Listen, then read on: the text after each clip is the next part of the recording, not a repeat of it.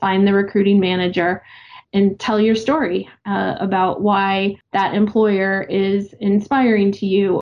It might not get you the job, but it will make you stand out. This is Life at BP. Conversations with inspiring people with inspiring stories. Conversation about their life at BP and beyond. I'm Pratibha Arakisami, and in this episode, I talked to Amy Patton on the changing landscape of graduate hiring in the post pandemic world and why bringing in young talent is critical in reaching our ambition of achieving net zero. Amy is the early careers talent acquisition manager at BP. Her team is based in Houston and Chicago and is responsible for recruitment activity across all BP business lines and disciplines for internship, co op, and full time graduate roles. Amy, welcome to the Life at BP podcast. I'm so excited to be chatting to you today. Thanks, Pratibha. It's nice to be here. Amy, you have spent about 20 years of your career predominantly within the energy industry. What has kept you here? There's certainly been ups and downs in the industry over my 20 year career, uh, but it has been hugely rewarding. I've been able to see the world um, in, in ways I never imagined. I've been to over 20 countries, worked with different cultures and people all over the world, and just I'm really fortunate to have had the opportunities to work in an industry that that focuses on making the world better and, and bringing energy um, to to everyone. So tell me a little bit about the responsibilities of you and your team within BP? We recruit um, for BP across all of our discipline groups, all of our job locations, to bring in early career talent, so those graduating from university, into our internship programs and into our graduate development programs. So we recruit at you know across our different countries so my team looks after canada mexico trinidad and the us um, I have a counterpart in the, the UK who looks after the EMEA region and, and one in Asia Pacific. She's based in Singapore that does the same. So globally, um, the three of us lead a team of recruiters to to bring in that fresh talent to the organization. Amy, I know that this is not a typical campaign year for you.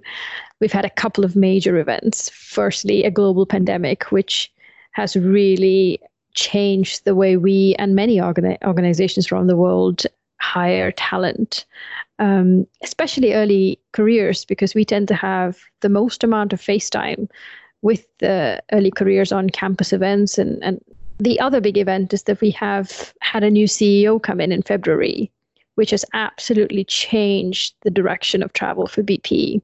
We have an inspiring purpose and an extremely ambitious destination of achieving net zero by 2050 or sooner. How has that impacted the type of people we bring into BP?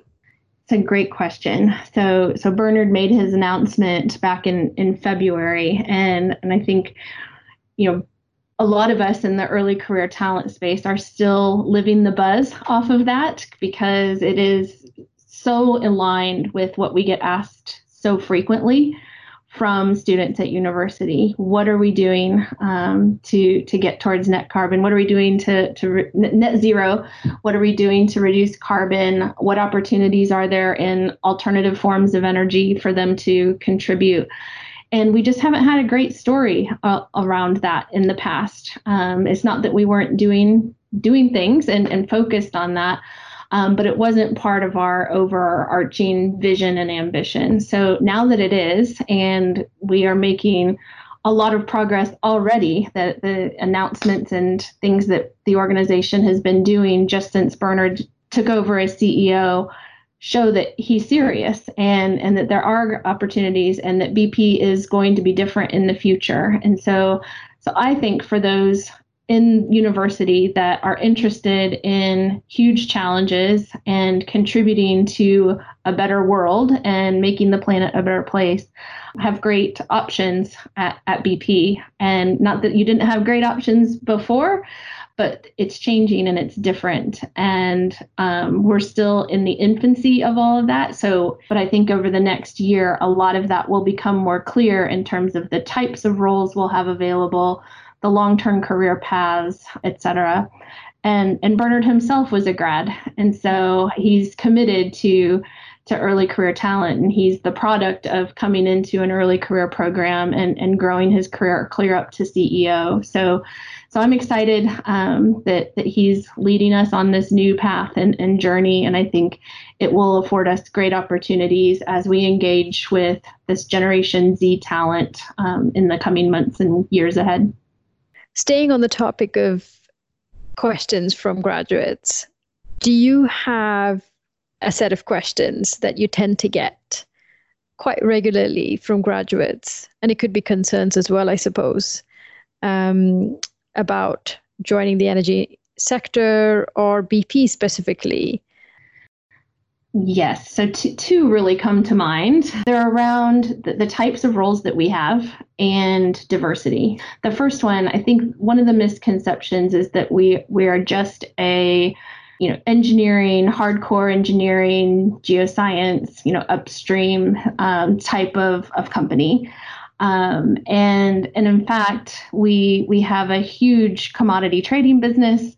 We have a big commercial business with our lubricants um, side of the business as well as others. And as you have mentioned, as we move into more lower carbon businesses, um, that that will call for for more commercial and other types of skills. So so I as we go out and engage with talent that isn't petroleum engineering or process engineering, um, but is maybe finance or economics, um, students are surprised genuinely that that we are looking for them and and desiring them for the opportunities that that we have. So that's one of the big ones. And then the second one is diversity. And so I, I think that the industry as a whole um, has a reputation for for not being diverse. Um, and I just remember my very first experience at BP um, when I came on site at our Houston office for for my interviews, sitting in the in the rotunda lobby area and just observing that people coming through. It was early morning, and it's a big wide open lobby area that everybody has to go through in the morning. And people were were stopping off. There's a starbucks so they were you know mingling over coffee and just visually looking around i was struck by by the visible diversity of what I, I was seeing and experiencing. And that was my very first experience. And having been with bp for for eight years that has just continued continued to transcend over time. Um, I'm not saying we do diversity perfectly. We don't, and we are on a, a journey, as is everybody, to to improve our, our diversity metrics, to think about diversity beyond just the visible um, of, of gender and ethnicity. That diversity means so much more to us at, at BP, and we talk about it. So that's one of the things I really love and feel fortunate about is that we expect everybody to come to work as they are. Bring your whole self to work. And whether you're LGBTQ, whether you're a veteran, whether you're male, female, white, black, it doesn't doesn't matter. There's a place for you here. Um, and just the fact that that struck out to me the very first time I walked into BP, and then the number of conversations that that I participate in on a daily, if not weekly basis, um, just brings to life that we are committed to learning, growing, and and nurturing the diversity of our workforce. And what sort of work does your team do to make sure that the process is inclusive, to make sure that we are actually bringing diverse candidates?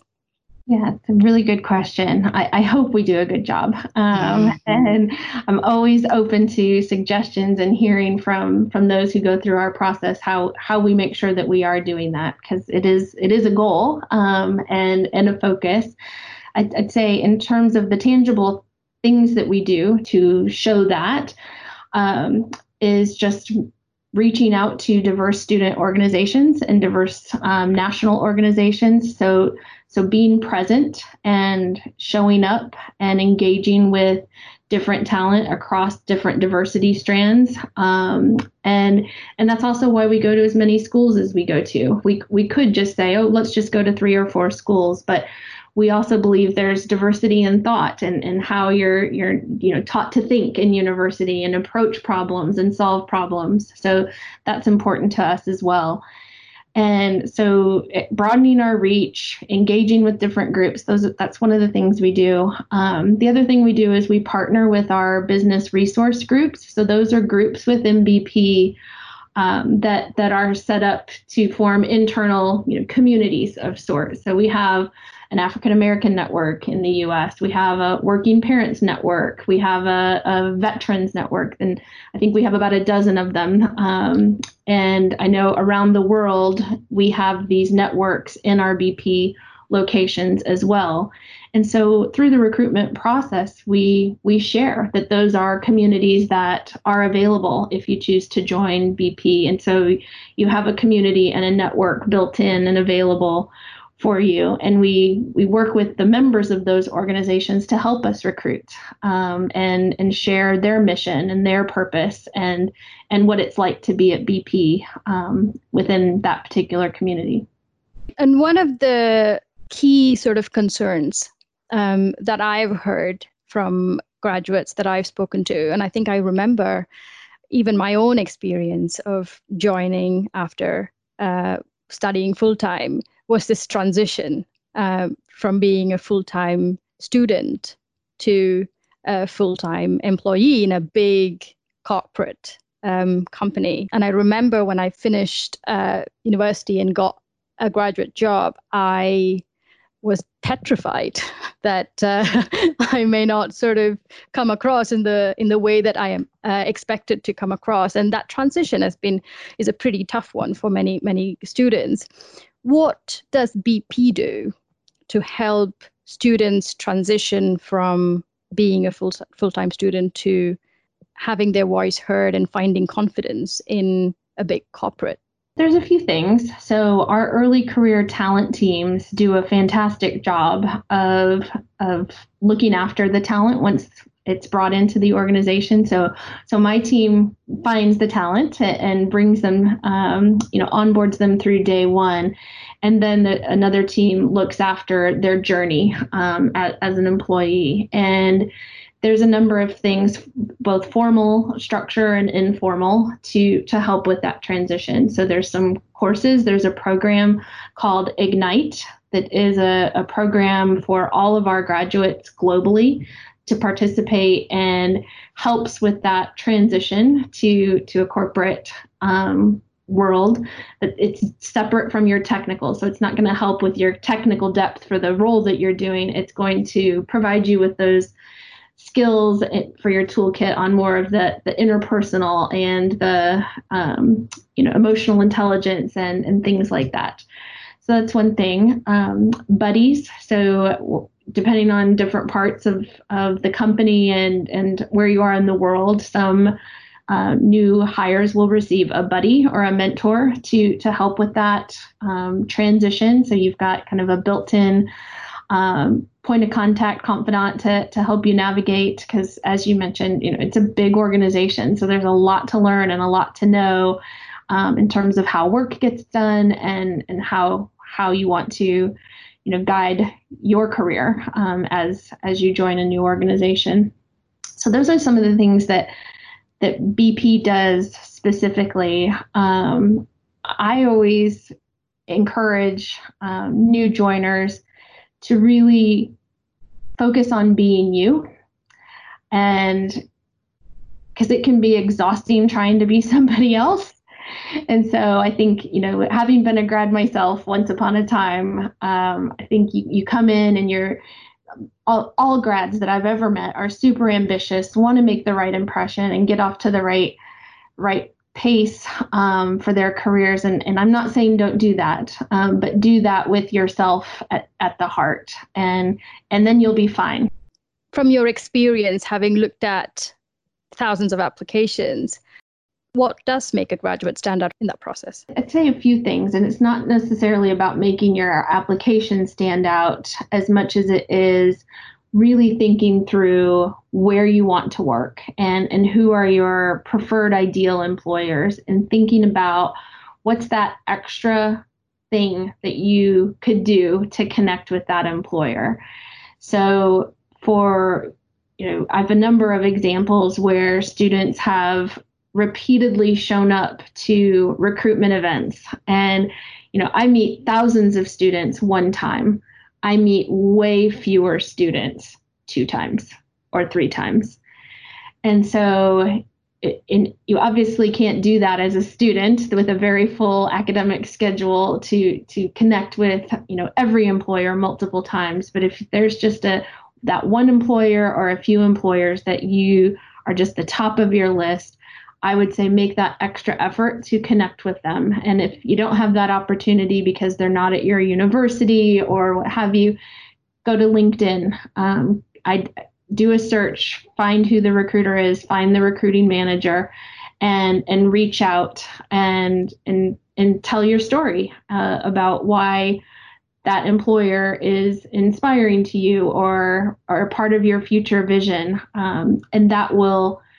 It might not get you the job, but it will make you stand out. And when your name comes across the screen on a resume, we'll remember it. What makes a successful graduate? I've seen a lot of successful graduates and they go about it in different ways. If I if I kind of reflect on a few of them that are coming to mind, I would say they knew their destination, but they didn't really know their route and that was okay. And so they knew they wanted to, you know, be leaders in the organization and they quickly learned so I think that nimbleness of learning probably served them really well. That there is no one path. A lot of um, early career students will say, "Well, how did you how did you get there? What what what are the things I need to do? What are the steps to achieve? I want to be in your role in 10 years. How do I do that?" And there is no answer to that. And being okay with that, understanding the ambiguity, um, being comfortable with taking that next job that maybe wasn't in your your vision of the route um, and and and will ultimately be a stepping stone to your destination is is what I see as common. So that if I boiled it down, it's that flexibility, the willingness to learn, and and that adaptability to to take risk when it might not feel like quite the right thing, right? You might be an engineer, but you'll go do a commercial role to, to learn the business side and the finance side that'll serve you well when you go back to engineering if that's your ultimate vision. So those are the ones that I've seen successful are the ones that are are open to to new and different opportunities that they never even would have imagined um, coming out of their their university program. As somebody responsible for bringing in fresh young talent, what excites you the most about our future? What I think is most exciting for for me personally, beyond just the fact that our vision is exciting, you know, being a net zero company, um, providing energy to the world in clean, safe ways, um, it, that's massively exciting and purposeful. I think if I break it down to my role in terms of bringing in early career talent, I've always had a passion and energy for that that will just continue and bringing in the next CEO. Uh, I'm counting on that being on my watch, uh, and and that's just massively exciting. So I I think that it's great that our leadership from the top of the house down is committed to early careers talent. I think for the first time in my career, we're on the brink of a revolution in how university recruiting gets done. Um, I think that's exciting. I think there's, you know, the opportunity to use digital in ways that we couldn't have even imagined even six months ago is massively exciting. We implemented, as an example, um, video interviewing over six years ago. We were the only ones doing it, and everyone thought we were crazy, but no one thinks we're crazy anymore because now everybody's figuring out how to do it out of necessity. Um, and so I just think as we get through this um, pandemic and then the post pandemic world, a lot of what we are learning this year in terms of how to recruit is changing, and I haven't seen that before um, in in the space of early career recruitment and and university education systems in general. And so I, I, find the whole evolution massively exciting and the chance to bring that talent into an organization um, like ours um, to be exciting as well. One of the things that we have to touch on, and I'm pretty sure this is on a lot of early young talents' minds at the moment, is we are as a company going through a lot of change. And that involves the reduction in the number of people that we are going to have uh, in the near future. Why is that important that we bring early careers despite the fact that we are going through so much change? an excellent question and there's there's no doubt about it that it is a challenging time for for our industry. We've got kind of the the trifecta going on with the, the pandemic, the oil price, and we're reinventing our organization. But because we're reinventing our organization, we need early career talent for the long term because we're reinventing to be around for the long term. You know, our ambition takes us to 2050. That's probably going to be the end of the career of these early career folk that we're hiring today. So they're going to be here to achieve those ambitions that we're talking about today. And so it, it is a challenging time. It's a difficult time internally to balance that with still bringing in early career talent. And while I wasn't around in the 80s, um, in in the workforce, I'll say I was around, but not not working um, in the industry. And what I know is that in the 80s, the industry turned off the early career talent pipelines and stopped recruiting at universities and, and completely scaled back. Because at the time, that was an easy w- way to to reduce cost and to to get focused on on the financials and, and the impacts. And I think the industry as a whole learned from that, not just BP. And so as I talk to my peers um, across the industry, yes, it's challenging. Yes, the numbers might not be the same in some of our companies, um, but broadly, we remain committed to early career talent and learning from from that mistake in the 80s because it took many many years to regain trust to rebuild brand and to get back um, you know in in the good graces of of the universities and the students. So we're looking to not repeat that mistake. One of the things i definitely wanted to touch on before we finish the podcast was sock orphanage. Um, I was doing some internet sleuthing on your background yesterday, and I hear you are the the founder and and president of Sock Orphanage, which sounded amazing. So I would love for you to tell me a little bit about that. Sure. Okay. So, the sock orphanage um, is what I affectionately refer to um, as the laundry basket in my laundry room that has a bunch of mismatched, unpaired socks because the dryer ate them or something. I don't know. Um, and years ago, gosh, it's probably been, how old is my son? Um, about 12 years ago or so, while I was on maternity leave um, with my son I kept moving that sock orphanage around multiple times. I'm like, why don't I just throw these socks away? I, I just, you know, I, I'm fortunate enough I can go down and buy another pair of socks. But then it occurred to me that probably everyone has a sock orphanage. And what if we got our sock orphanages together and put our socks together and gave them to those who need them? Just because I'm fortunate enough to be able to go buy more socks for my kids, it doesn't mean everyone is. So I got a few friends together and said, Do you have a sock orphanage? And they looked at me like I was crazy and then said, Yes.